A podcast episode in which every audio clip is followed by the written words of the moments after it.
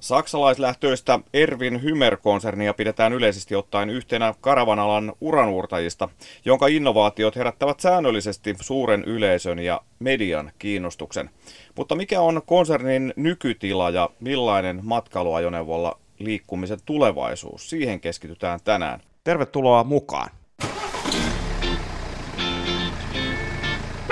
Karavan podcastin tarjoaa Miseva.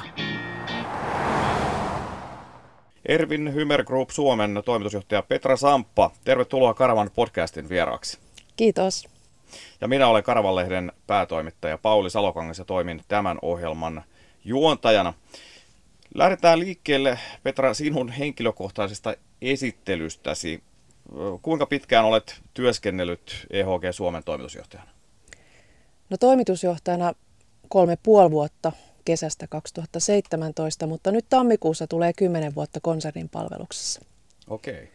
Aloitin, aloitin silloin Detlefsin ja Sunlightin markkinointipäällikkönä ja sitten siihen tuli LMCn myyntivetovastuuta ja sitä markkinointia ja sitten Suomessa liitettiin Pyrstner, Hymer ja Karado tähän meidän, meidän puuliin ja tota, edelleen jatkoin näiden kaikkien merkkien markkinoinnissa ja – sitten vielä on tullut merkkejä lisää, lisää näinä vuosina ja tehtävä ja toimenkuva muuttunut ja, ja on ollut, ollut niin kuin monesta eri syystä paljon mielenkiintoista muutosta alalla ja viime vuodet erittäin positiivisia muutoksia vielä, että on ollut kyllä tosi mielenkiintoinen kymmenen vuotta.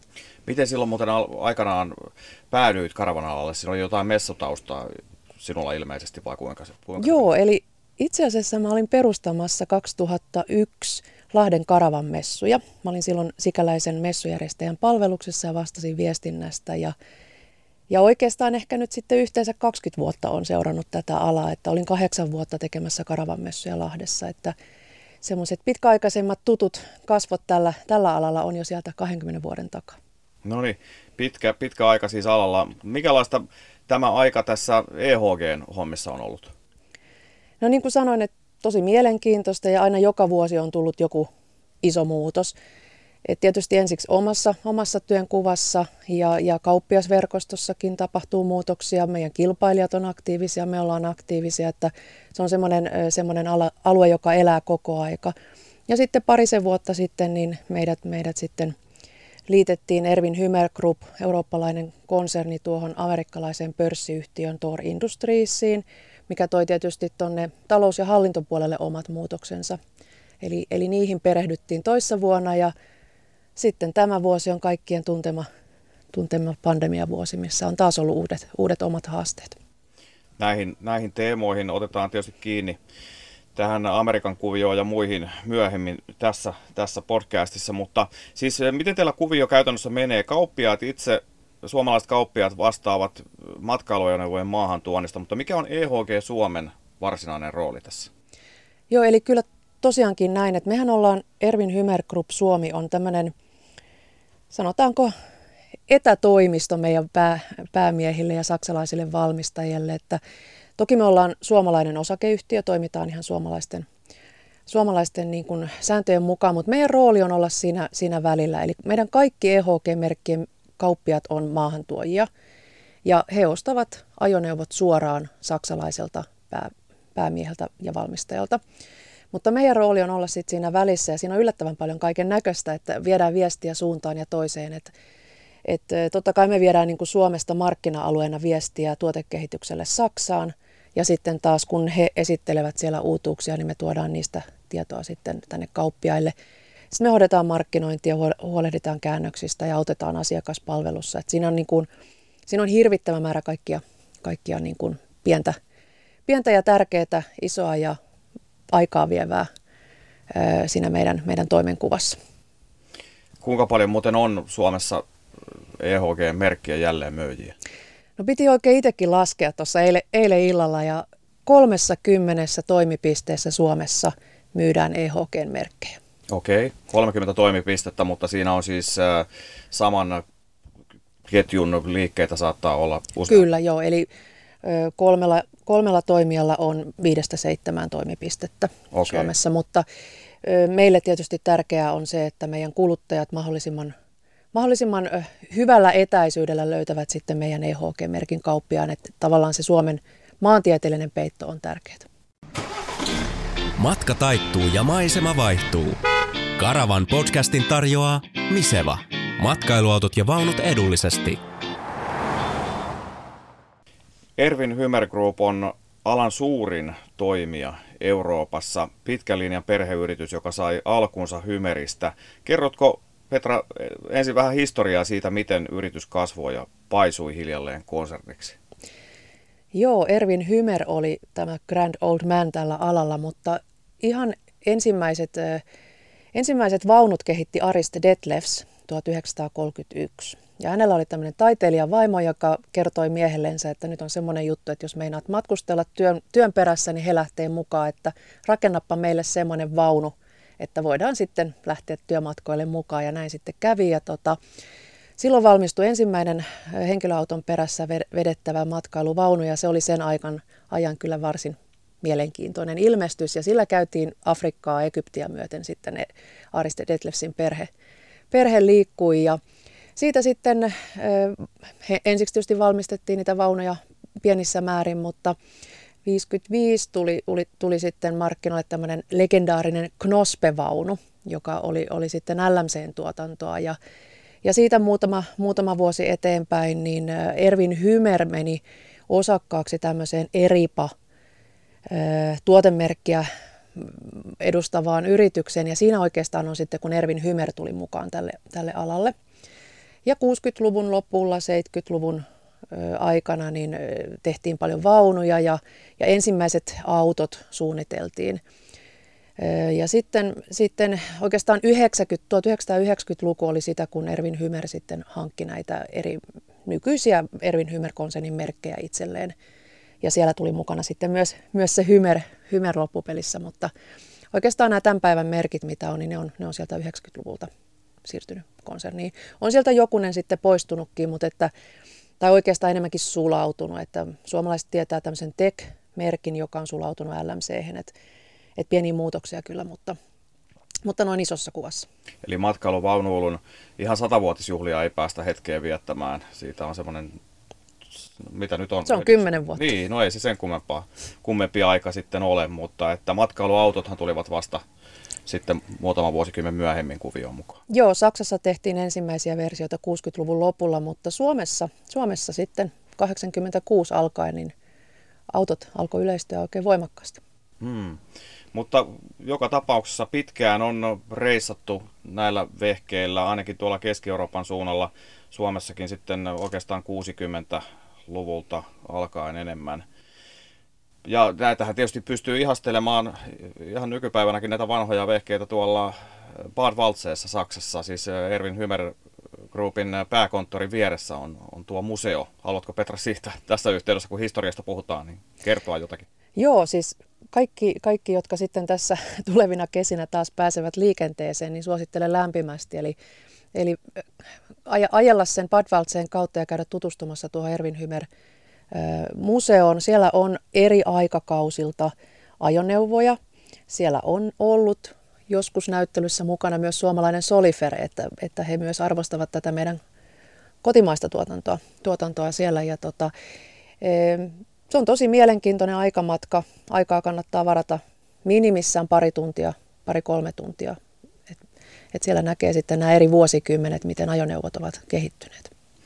No jotta saadaan siis jonkinlaista kuvaa volyymeista, niin minkälaisia määriä matkailuajoneuvoja EHG valmistaa vuositasolla? Minkälaisista liikevaihdosta puhutaan? No viimeisimmät ö, luvut on, on ihan sieltä nettisivultakin löytyy 59 000 ajoneuvoa vuodessa ja 2,3 miljardia on, on liikevaihto viimeksi, viimeksi julkistettu liikevaihto. Ja se on, se on ollut vuosittaista kasvua käytännössä, että nousu, nousujohteesta. No joo, kyllä nämä viimeiset vuodet on ollut, ollut varsinkin tämä viimeinen vuosi, mutta siihen voidaan ehkä palata vielä myöhemmin, mutta on ollut kyllä semmoista, että parastahan koko toimialalle olisi semmoinen kevyt pieni terve kasvu. Mm. No minkälaista tämä kasvu on Suomessa ollut? No Suomessa parhaiten tietysti pystyn kertomaan kymmeneltä, kymmeneltä vuodelta, niin viimeiset viisi vuotta on ollut sopivaa mukavaa positiivista kasvua. Minkälaisia lukemia suunnilleen, minkälaisista volyymeista puhutaan Suomessa?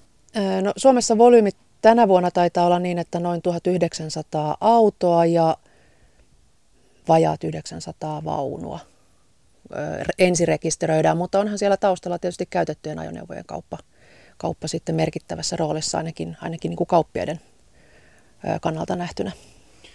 No siis tämähän on ollut hullu vuosi monessa mielessä myös tällä, tällä alalla. Miten koronakriisi iski konserniin?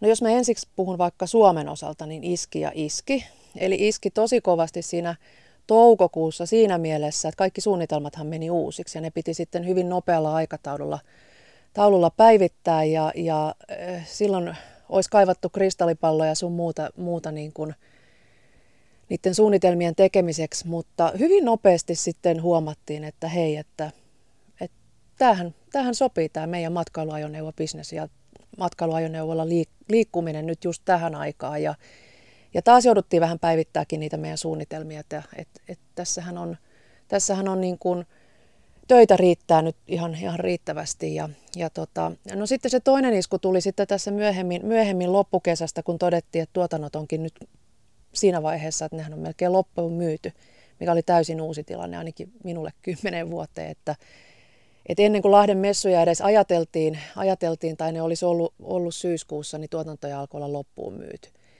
Ja tota, no se oli sitten taas eräänlainen isku siihen, että miten me nyt sitten pystytään palvelemaan meidän kauppiaita, maahantuojia ja loppuasiakkaita. Että on ollut kyllä aika, aika mielenkiintoinen vuosi. No sitten konsernin tasolla voisi sanoa, että kaikissa Euroopan maissa, missä, missä EHG-merkkejä myydään, niin tilanne on ollut täysin samanlainen. Eli riippuen sitten vaan markkinan koosta, niin joko se on ollut moninkertainen tai sitten samantasoinen kuin, kuin Suomessa että, että niin kuin ajoneuvomatkailu on lisääntynyt kaikissa maissa. Että jos me ajatellaan, että me pysytään Suomessa ja lähdetään Lappiin ja nautitaan meidän kaunista luonnosta turvallisesti matkailuautolla, niin samoin on ajatellut myös espanjalaiset. Eli he ovat siellä sitten oman, oman, oman niin kuin väestönsä kesken, kesken matkailleet tänä, tänä vuonna. Niin, matkailu on nyt paikallisempaa käytännössä, mutta että tässä kuitenkin pystyy mukavasti tavallaan reissaamaan sillä lailla erillä muista, sanotaan näin. No joo, tuossa kun itse olin kanssa syyskuun alussa kaveriporukalla liikenteessä, niin käytännössä ainoa kontakti tuolla Lapissa muihin ihmisiin oli, oli elintarvikekaupassa käynti ja senkin olisi voinut halutessaan välttää. Uudet maisemat, uudet ystävät. Tutut maisemat, tutut ystävät. Karavan podcastin tarjoaa Miseva.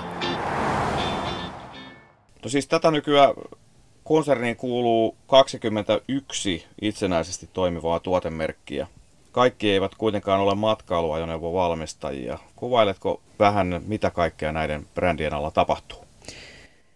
Joo, eli, eli matkailuajoneuvojen valmistuksen lisäksi siellä on tarvike, tarvikepuoli ja, ja sitten on erilaisia niin kuin alaan liittyviä palveluita – ja jos mietitään noista, noista matkailuajoneuvoista nyt ja ehkä eniten nyt Suomen kannalta, että mitä merkkejä meillä Suomessa on, niin, niin oikeastaan jaottelisin ne tässä, tässä yhteydessä nyt sitten kolmeen eri, eri ryhmään. Meillä on entry-levelin tuotteet, eli, eli edullisemman pään, pään tuotteet, sitten on niin sanottu mainstreami ja sitten premium- ja luksusluokka. Ja Suomessa näitä ensiostajille tai ylipäätänsä vähän edullisemman luokan ajoneuvoja edustaa Sunlight ja Carado. Ja ne on, ne on hyvin, hyvin samantyyppiset tuotteet, pystyy tarjoamaan ajoneuvoja retkeilyautosta vaneihin, alkoveihin, puoliintegroituihin ja integroituihin. Ja sieltä löytyy, löytyy kyllä joka elämäntilanteeseen oikea malli. Sitten tässä mainstreamissa niin Suomessa merkkejä on Pürstner, Detlefs ja LMC. Ja ne on semmoisia suomalaiset on tottunut ympärivuotiseen käyttöön tarkoitettuja ajoneuvoja, joista ehkä Detlef sitten, joka valmistaa myös vaunuja, niin erottuu, erottuu niin kuin ehkä eniten niillä perhemalleillaan, että on, on sitten kattava, kattava niin kuin valikoima myös niitä perhe, perhe, perheelle sopivia pohjaratkaisuja. Ja sitten, sitten tullaan Suomessa premium-luokkaan. Meillä se on lähinnä Hymeri, ja Hymerin ajoneuvot, jotka tuodaan Suomeen, niin on lähestulkoon aina Mersun alustalla. joitakin poikkeuksia kyllä, ja sielläkin on retkeilyautoista sitten valikoimaa ylöspäin puoliintegroituja ja integroituja. Ja ihan viimeisin merkki, mitä nyt Suomeen on sitten alettu tuomaan toissa vuonna, niin on Niismanet Bischoff, joka edustaa sitten lainerluokkaa ja, ja sitten tätä luksusmallistoa. Mallistoa, että tämmöinen yhteenveto ja, ja tosiaan sitten mitä muuta siellä on, niin, niin siellä tarvikepuolella Goldsmithin jousi, jousitoimittaja, valmistaja, Moveran tarvikkeet, ne, ne kuuluu konserniin ja palvelupuolella ehkä nostaisin esille tämmöinen kuin Free on Tour, joka on saksankielinen portaali, jossa sitten matkustajat saa antaa vinkkejä toisille matkaajille hyvistä, hyvistä matkailukohteista ja, ja muuten, muuten niin kuin harrastukseen liittyviä vinkkejä. Mutta ihan nämä kaikki EHG-brändit ei oikeastaan Suomessa näy. No tuossa oli oikeastaan noin, mitkä, mitä nyt Suomeen tuodaan, mutta ei sinne ajoneuvopuolella sitten jääkään enää kuin Etrusko ja Laika, Laika jotka on, on valmistetaan yhdellä Euroopan moderneimmista tuotantolaitoksesta Toskaanassa. Ja, ja tota, et, että ajoneuvopuolella ollaan kyllä aika niin kuin hyvin edustettuna Suomessa. Mutta aika siis massiivinen kokonaisuus pyöritettäväksi. Miten tämmöinen pysyy tota, pääkonttorilla hanskassa, tämmöinen näin, näin iso läjä yrityksiä ja brändejä? No, pysyy hyvin. Eli merkit on kuitenkin itsenäisiä.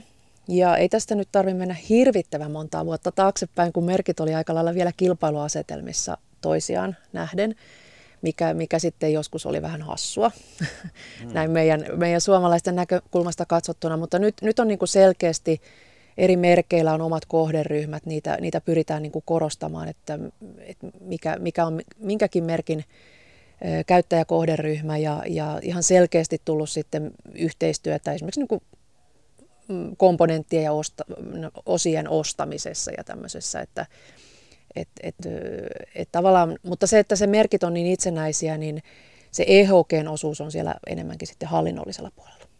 Siellä on tosiaan nämä segmentoinnit on aika, aika tarkat eri brändeille, että minkälaisia kohderyhmiä. Asiakas tietysti aina itse sen valintansa tekee, mutta minkä, minkä tyyppisiä kohderyhmiä sillä eri merkeillä? Siis tuossa äsken jo sivusit, mutta että Joo. Heitä nyt vähän esimerkkejä. No esimerkkeinä vaikka Sunlight.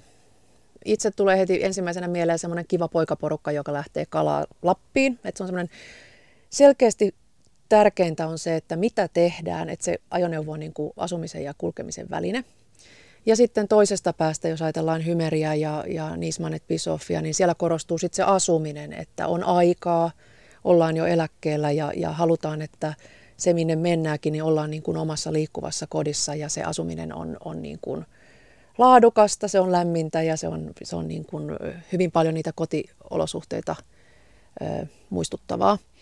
Ja sitten siihen väliin oikeastaan jää, jää tosiaan se meidän mainstreami, joka on tietysti Pyrsner, Detlefs, LMC meillä Suomessa, niin tarjoavat eniten vaihtoehtoja, vaihtoehtoja ja Pyrsnerissä mä tykkään siitä, että sillä on semmoisia mukavia, kivoja yksityiskohtia asuntoosassa, eli, eli selkeästi panostettu siihen vähän niin kuin erilaisiin ratkaisuihin. Ja Detlefsillä sitten tosiaan nämä perhe, perhevaunut, perhe, lapsihuonemallit ja, ja myös alkovit. Ja, ja et siellä niin kuin liikutaan perheen kanssa ja asutaan siinä ajoneuvossa paljon. Ja LMC on sitten taas perinteinen merkki Suomessa sekä vaunupuolelta että erityisesti sitten ympäri vuoden ajoneuvona. Ja ehkä enemmän sitten pariskunnille tällä hetkellä suunniteltu. Mm. Mutta siinä on varmaan ideana myös se tämmöisessä kohderyhmän ajattelussa, että nämä eri brändit ei tavallaan syö toisiaan. Mutta siis loppuviimeksi tärkeintä on, että, että niin kuin asiakkaat hakeutus mieluusti EHGn asiakkaiksi, oli se brändi sitten sen sateenvarjon alla mikä tahansa. Kyllä, ja tietysti jos ajatellaan nyt sitten kauppiasverkostoja, niin eihän mikään kauppias myy yhtä merkkiä. Että, että näähän sitten niin kuin hauskasti sekoittuu nämä kaikki kohderyhmät ja, ja käyttäjät siinä vaiheessa, kun, kun mennään sitten sen niin kuin kauppiasverkon näkökulmasta asiaan. asiaan. Että tarkoitus on, että, että kun menee EHG-kauppialle, niin on riittävän iso valikoima ja sitten katsoa, että mikä se oma tarve on ja siellä sitten asiantunteva, asiantunteva myyjä, myyjä niin kuin pyrkii auttamaan siinä, että tulee oikeanlainen ajoneuvo se ei aina ole se kallein, ei ole paras siihen omaan elämäntilanteeseen. Ja joskus pelkkä pohjaratkaisu voi pelata koko perheen loman, jos mm. ei se toimi siinä omassa käytössä. Kyllä, kyllä. No miten Suomi nyt, joka on verrattain pieni markkina, niin onko tämä kohderyhmä vetoinen brändiajattelu yhtä vahvaa täällä? No kyllä mä, kyllä mä niin kuin markkinoinnissa on niin kuin pyritty siihen. Et me, me tuodaan niin kuin tiettyjä merkkejä tietyllä tavalla tietyissä medioissa esille. Et on haluttu niin kuin, olla tietyllä merkillä jossain semmoisessa mediassa, missä on meidän mielestä nimenomaan semmoisia eläkkeelle kohta jääviä pariskuntia. Tai sitten ollaan sosiaalisessa mediassa vaan näiden vähän enemmän lifestyle-tyyppisten merkkien kanssa. Ja, ja sitten kun haetaan sitä ostovoimaisempaa käyttäjäkuntaa, niin ehkä ollaankin talouslehtien puolella, talousmedioiden sivustoilla. Et, et kyllä me ollaan niin kuin, ö, pieni markkina, meidän on pakkokin tehdä se niin, mutta me ollaan yritetty mennä se, se käyttäjäkohderyhmä edellä ja sitten halutaan mahdollisimman iso otanta siitä potentiaalisesta tulevasta uudesta käyttäjäryhmästä. Pyörät pyörivät, karavaani kulkee. Karavan podcastin tarjoaa Miseva. Hyväkuntoiset käytetyt matkailuautot ja vaunut. Tuossa Suomen näitä, näitä myyntilukemia jo luettelitkin, mutta minkälainen on Suomen markkinan rooli EHGllä? No, totta kai me ollaan pieni markkina, mutta, mutta siis aikoinaan silloin, kun nestekiertosta lämmitystä on matkailuautoon suunniteltu, niin kyllä Suomen agentti ja suomalaiset oli siinä niin kuin merkittävässä roolissa. Eli olivat, olivat sitä kyllä tehtaan kanssa Detlefsillä kehittämässä. Tänä päivänä Suomen rooli on, on niin kuin se, että meillä on asiat aika hyvin täällä Suomessa. Isossa kuvassa Suomi on turvallinen maa, täällä on kiva matkustaa ja me ollaan, me ollaan niin kuin ihan mukavalla markkinaosuudella EHGn kanssa täällä, täällä niin kuin esillä ja jotenkin tuntuu, että me tunnetaan meidän kauppiasverkosto, meillä on aika tiivis yhteis- yhteisö täällä Suomessa ja, ja jotenkin meitä ehkä vähän pidetään semmoisena esimerkkinäkin, että, että niin kuin, mutta tietysti niin kun, jos puhutaan pelkästään liikevaihdollisesti, niin eh, me ei olla pienin markkina, se on tärkeä muistaa, me ei missään nimessä olla pienin markkina, eh, markkina niin kuin edes euroissakaan, että, että siellä on, on niin kuin – ihan lähellä Saksaakin on pienempiä markkinoita kuin me. Mm. Ja muistan sen päivän, kun tämä tuli, että en ollut yhdellä tietyllä meidän omalla merkilläkään enää pienimmän myynnin edustaja siinä samassa okay. pöydässä. Että tota, et, et kyllä meitä kuunnellaan, kuunnellaan mutta että tietysti sitten, sitten äh, kyllä se isoin markkina on, on Saksa ja Ranska. Mm, se, on, se on selvä. No mutta tässä, tässä hiljattain, voisi sanoa, pari vuotta sitten EHG fuusioitui alan ison toimijan, ne on niin globaalisti katsottuna yhdysvaltalaisen Thor Industriesin kanssa. Mikä, mikä ajatus tuon siirron takana oli? No siinä varmaan vaihtoehdot oli joko yhteistyö tai kilpailu. Ja kun Euroopan suurin ja maailman suurin lyö hynttyyt yhteen, niin, niin se oli tietysti hyvä ratkaisu, positiivinen ratkaisu meidän, meidän kannalta ja, ja tota, antoi sitten niin kuin, hyvät mahdollisuudet tulevaisuuden suunnittelulle ja, ja tota, aika erilaiset ö, yritykset kuitenkin. Et, et eurooppalaisilla on selkeästi vietävää Pohjois-Amerikkaa ja meillä on sitten selkeästi sieltä jotain opittavaa. Ja, ja nyt kahden vuoden perusteella voi sanoa, että tämä yhteiselo on ollut kyllä varsin sujuva. Niin, että eurooppalaisilla on jotain vietävää sinne, vaikka siellä on tietysti perinteisesti tämä leirintämatkailu, karavaanimatkailu, kulttuuri on ollut aika erilainen kuin mitä Eurooppaa vertaa, että siellä ne ajoneuvojen kootkin ovat jo ihan jotain toista, toista luokkaa kuin mitä täällä. Joo, eli niin kuin tuossa äsken vähän mainitsin sitä, että meillä Euroopassakin meidän oman konsernin merkit välillä oli siinä asemassa, että kilpailivat toisiaan vastaan, niin vielä pari-kolme vuotta sitten Pohjois-Amerikassa Toorin merkit olivat käytännössä täysin kilpailijoita keskenään. Eli EHG on vienyt semmoista konserniosaamista, kuinka toimitaan konsernina ja kuinka niin kuin, hyödynnetään niitä, sitä, sitä niin kuin, ostoissa ja muussa. Ja tota, täytyy sitten myöntää, että kyllä, kyllähän niin kuin kulttuurierot on niin kuin, aika usein tulee, tulee tämmöinenkin piirre, että saksalaiset tykkää suunnitella ja sitten kun se suunnitelma on valmis, niin sitten mennään. ja noudatetaan suunnitelmaa. Kun sitten taas pohjoisamerikkalaiset tekee sen suunnitelman, mutta sitä lähdetään jo toteuttamaan ennen kuin se suunnitelma on valmis ja sitä suunnitelmaa korjataan sitten niin kuin matkan varrella. Ja, ja tota, ehkä meillä niin kuin, olisi niin kuin siinä just sitä opittavaa amerikkalaisilta, että et oltaisiin vähän niin kuin nopeampia ja tehtäisiin vähän nopeammin. Ja korjataan sitten, jos niin kuin joku asia ei, ei nyt tunnukaan hyvältä, mutta nämä on niin kuin kaksi ääripäätä tässä meidän mm. konsernissa, että kulttuurierojen sovittamista yhteen. Kyllä, juuri niitä. Ja semmoisesta järjestettiin konsernissa oikein valtaisa iso, iso yhteistapahtumakin, että siellä oli kaikkien maiden, maiden vetäjät mukana ja tota, oli tosi mielenkiintoinen. Mutta tosiaan semmoista tehokkuutta varmaan niin kuin, ö, voidaan oppia sitten Pohjois-Amerikasta. Vielä toinen ehkä, mikä, mikä niin kuin Euroopasta on vietävissä sinne päin, niin meidän tuotantotehokkuus. Eli, eli nythän EHGllä on uudet tuotantolaitokset, kaikki, kaikki modernisoituja tuotantolaitoksia ja se, että miten tuotantoa voidaan niin kuin entistä enemmän niin kuin vielä tehostaa Pohjois-Amerikassa, niin se on varmaan semmoinen, mikä tullaan näkemään, näkemään tässä sitten jossakin vaiheessa.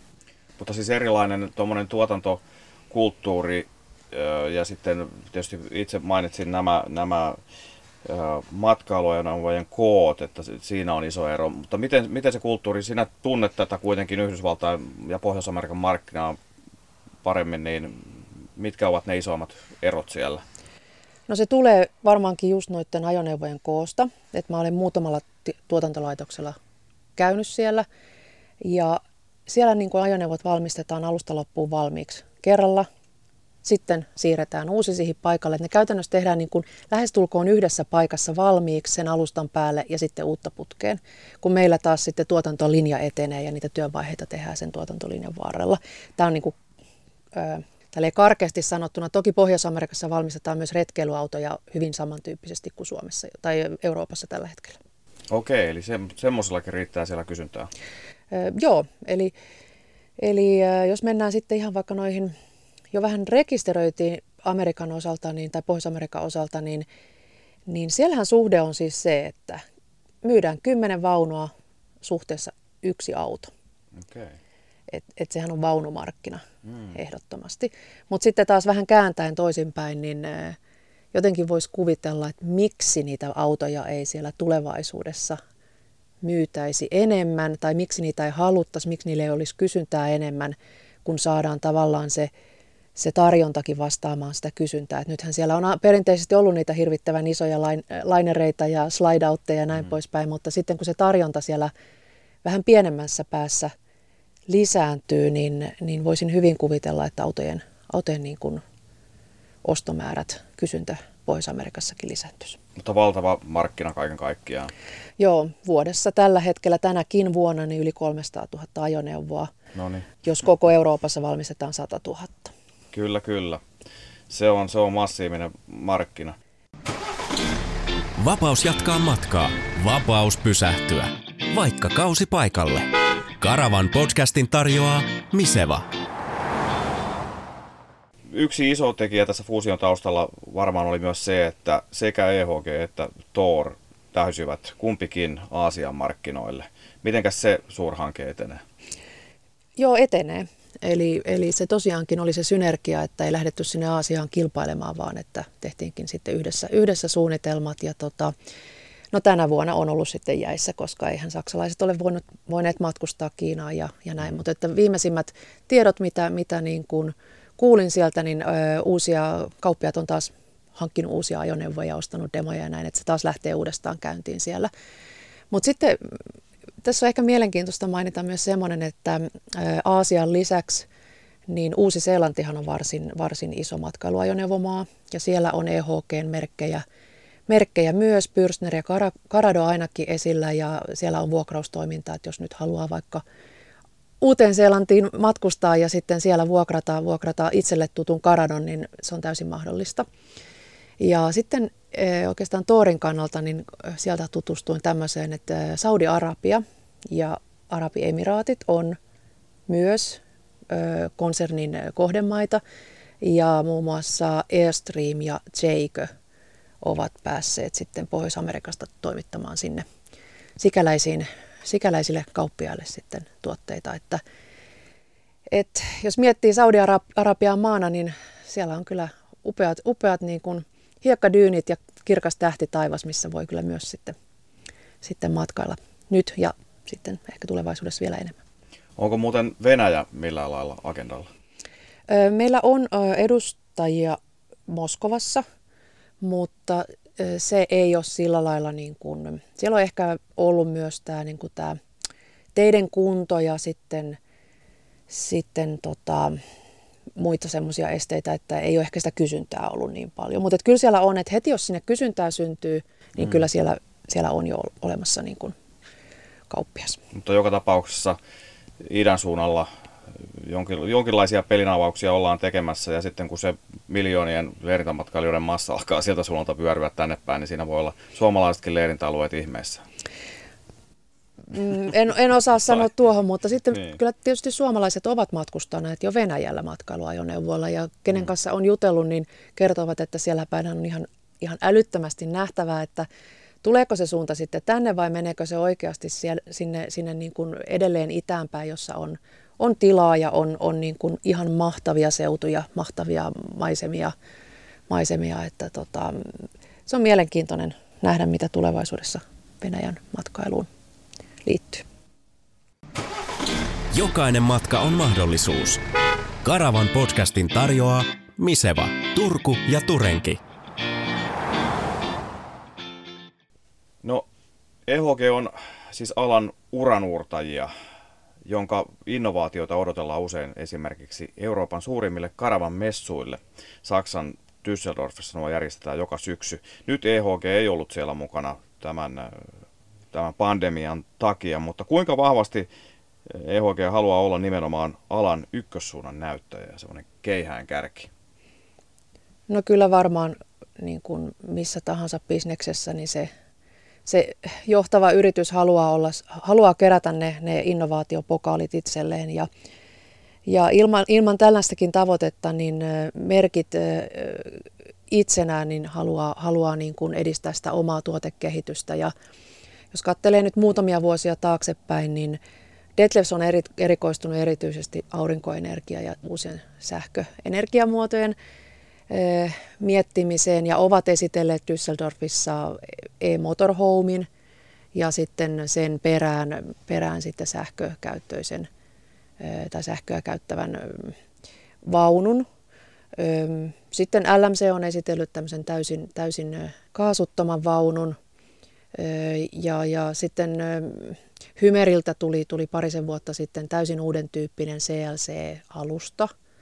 Alusta keveämpi, monikäyttöisempi, mukautuvampi alusta, joka vastaa sitten niin kuin alustana erittäin hyvin tämän hetken niin kuin asunto-osan tuotekehitykseen. Että on semmoinen, semmoinen ja, ja, ja sitten, sitten tietysti alustavalmistajat aina omilla muutoksillaan niin ovat niitä isoja, isoja muutosten aiheuttajia tai, tai mahdollistajia.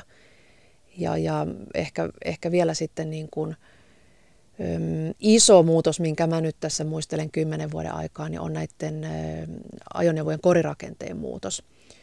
Et kun puhutaan täysin puuttomasti rakennetuista matkailuautoista, niin se on semmoinen iso, iso niin kuin läpimerkki rajojen kilpailijoilla, kilpailijoilla myös.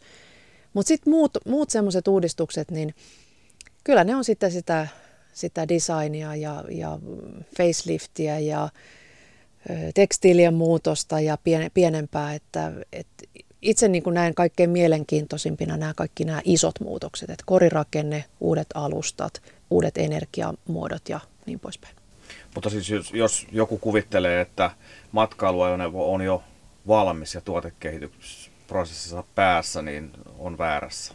Siellä on monta eri osa-aluetta, joilla voidaan viedä tätä kehitystä eteenpäin. Kyllä, ja tota, jossain on nähnyt sellaisen tutkimuksen, että kyllä niin kuin, ö, tulevaisuuden matkailuajoneuvo on ennemmin vähän pienempi kuin sitten, että tämä koko, koko niin kuin vaan kasvaisi ja kasvaisi. Että, et, et totta kai niin ulkonäkö tulee muuttumaan, muuttumaan ja näin, mutta että me ollaan kuitenkin, aina täytyy muistaa se, että me ollaan liikkuvassa kodissa ja meillä on tärkeää, että, että se on niin kuin muistuttaa sitä omaa kotia ja tota, se varmaan rajoittaa tätä näiden suunnittelijoiden ihan pähkähulluja ideoita vähän.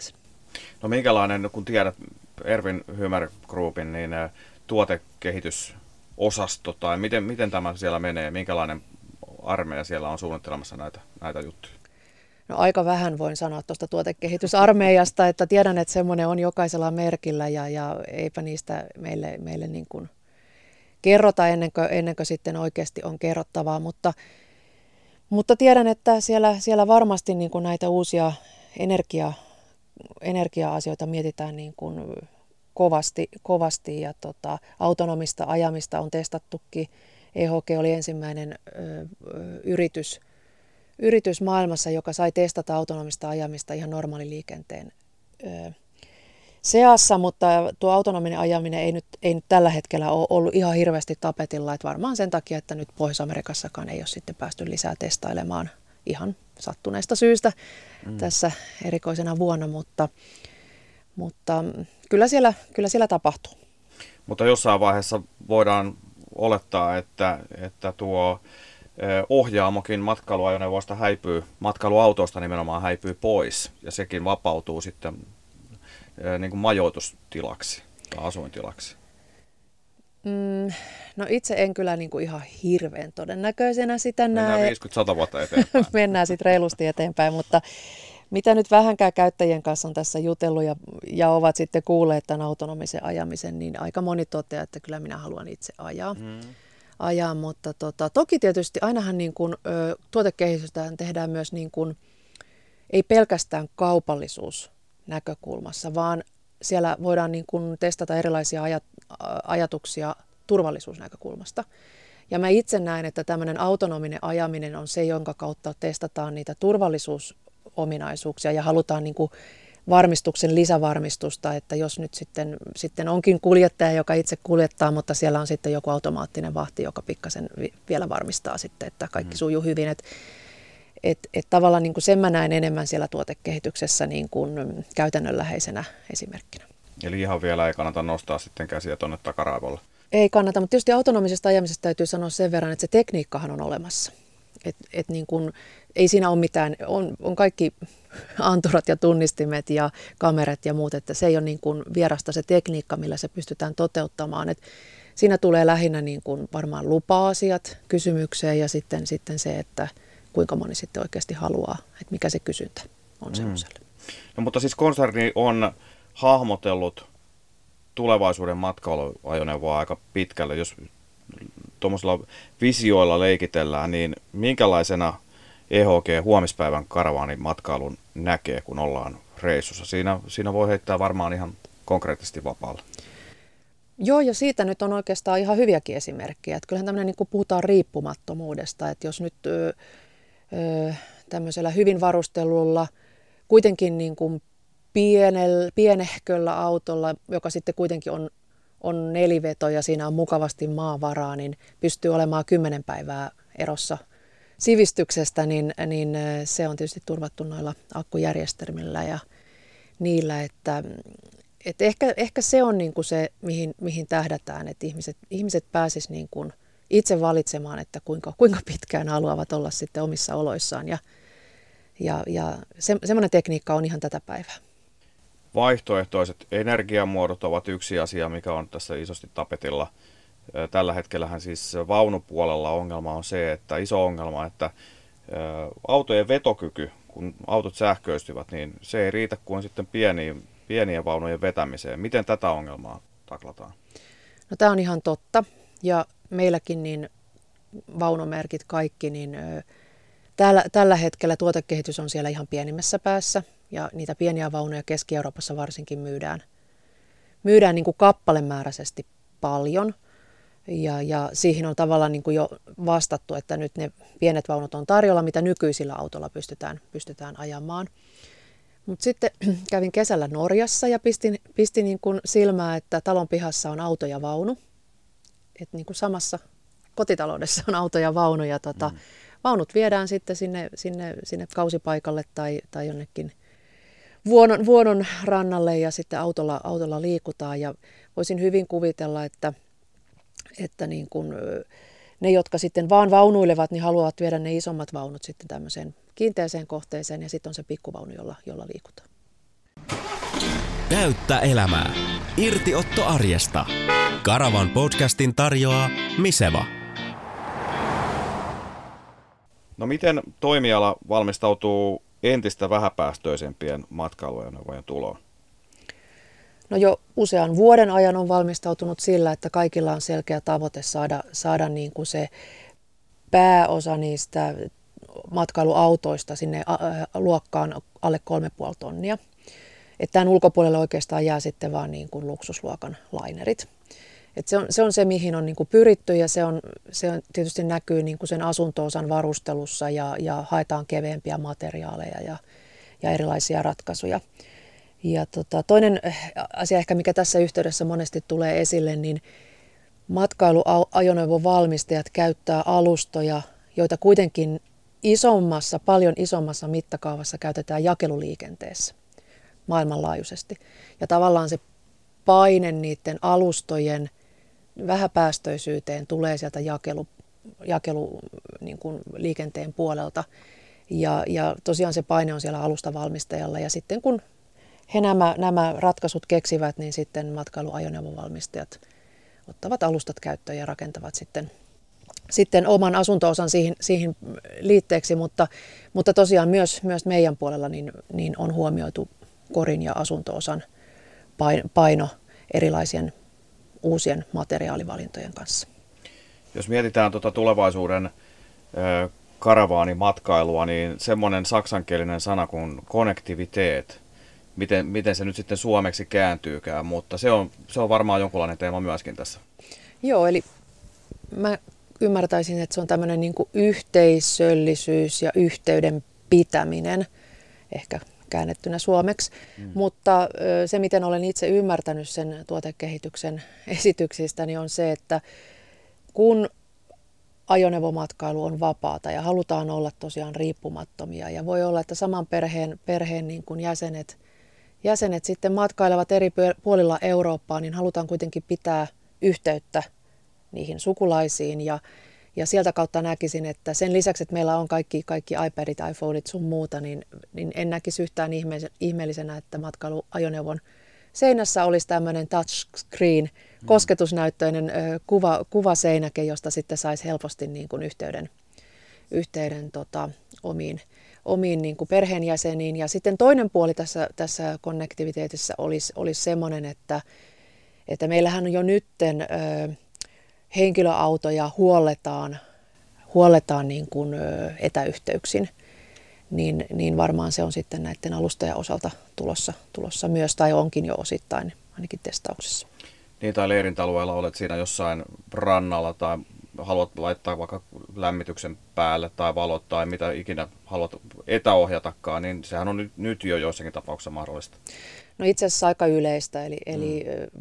melkein merkki kuin merkki tarjoaa jo tämmöistä Inetboxia niin, että omassa puhelimessa on sitten appi, jonka, kan, jonka avulla voit, voit säädellä ajoneuvon lämmit, lämpötilaa, pistää jääkaapin päälle ja katsoa akkujen, akkujen jännitystilaa ja vesisäiliöiden tilannetta ja näin, että se on tätä päivää niille, jotka sitä haluaa käyttää, mutta on siellä myös ihan manuaalisia, manuaalisia niin kuin ratkaisuja vielä, vielä sitten, että ei kaikki ei ole appin käyttäjiä. Niin ja sitten otetaan myöskin tämä varmaan osa tätä konnektiviteettia on myöskin se, että pystyt suunnittelemaan matkaasi etukäteen. Joo, ja, ja siinä tämä, tämä aiemmin mainitsemani niin Free on Tour on, on ihan mielenkiintoinen alusta kanssa, koska, koska sieltä, sieltä käsittääkseni myös pääsee niin kuin näkemään, missä muut ovat olleet ja saavat saada sitten niin kuin helposti vinkkejä siihen omaan lomamatkan suunnitteluun. Ja pystyy varmaan siis äh, varaamaan paikkoja leirintäalueelta jo etukäteen matkan päältä tai tai kotoa käsin tai miten nyt ikinä? Mulla on semmoinen käsitys, että ainakaan sesonkin aikana leirintäpaikkojen varaaminen on aika haastavaa, mm. joko onko mahdollista ollenkaan. Ja se on ihan mielenkiintoinen, että miten se tulevaisuudessa, tulevaisuudessa sitten hoidetaan. Että yksi osahan tätä ajoneuvomatkailua on se, että kun kun lähdet liikenteeseen, niin aikataulusta pitäisi päästä irti. Ja jos se nyt sitten tarkoittaa Keski-Euroopassa sitä, että aamulla pitää kiireesti lähteä seuraavaan paikkaan, jotta ehtii sinne ennen puolta päivää, jotta saa sen paikan leirintäalueelta, niin sehän ei ole ollenkaan sitä lomailua, mitä ehkä, ehkä haetaan. Että mä luulen, että nimenomaan nyt tänä kesänä, kun saksalaisetkin on liikkunut siellä omassa maassa, kotimaan matkailua Saksassa, niin kyllä leirintäalueet on ollut aika turvaksissa. Nämä konseptit, joita esitellään, mitä, mitä on nähty tuolla Karavansalon messuillakin Düsseldorfissa, niin ne on, ne on toisinaan jopa futuristisen oloisia. Niitä kaikkia ei tuoda messuoloihin näytille, mutta siis kaikenlaisia hulluja ideoita siellä lentelee ilmoille ja nämä esimerkiksi Galileo ja Rocket X-konseptit, jotka EHG on tässä viimeksi esitellyt ainakin tuolla saksalaisen Promobiilin sivuilla, niin ne on, ne on aika hurjan näköisiä, melkein jotain, niin kun tulee ensimmäisenä mieleen joku avaruussukkula. Niin, niin tota, onko, onko nähtävissä, että jossain kohtaa meillä tulee jokin kokonaisvaltaisempi muutos matkailuajoneuvoihin, vai onko, onko nähtävissä, että kehitys on pitkään tämmöistä tasasta? Valmistajan edustajana pitäisi nyt varmaan sanoa, että joo, jonain päivänä nähdään semmoisiakin, mutta tota, mä jotenkin kuvittelin itteni matkailuautolla tuonne Italian Kuomojärvelle, missä on yli tuhatvuotisia rakennuksia ja, ja sitten kauniit maisemat. Ja tota, en kyllä kuvittele meneväni millään sukkulalla sinne, että ihan perinteisellä matkailuautolla. Okei. Okay. Selvä juttu. No ehkä se on sitten siellä 50-100 vuoden päässä se sukkulahomma. Mutta ei mitään, tämmöisiä, tämmöisiä kaikkia visioita on, on EHGllä tulevaisuutta ajatella ja hyvin pyyhkii ihan nykypäivänäkin.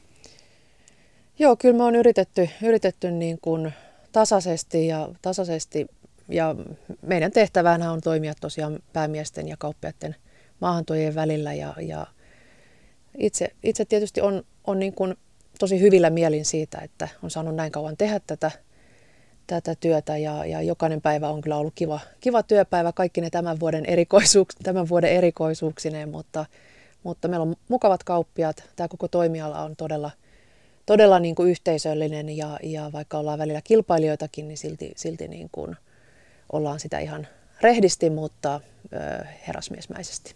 No niin, näihin sanoihin on hyvä päätellä tämänkertainen podcast jakso. Kiitokset Ervin Hymer Group Suomen toimitusjohtaja Petra Sampalle vierailusta. Kiitos ja hyvää joulua. Rauhallista joulua kaikille. Juuri näin. Kiitokset kuuntelijoille. Jos jakso herätti ajatuksia, niin kommentoi vaikkapa Karavanlehden somessa tai lähetä viestiä osoitteeseen toimitus at karavan-lehti.fi, niin saadaan ehkä jatkokeskusteluakin aikaiseksi. Palataan asiaan seuraavassa jaksossa. Moi moi!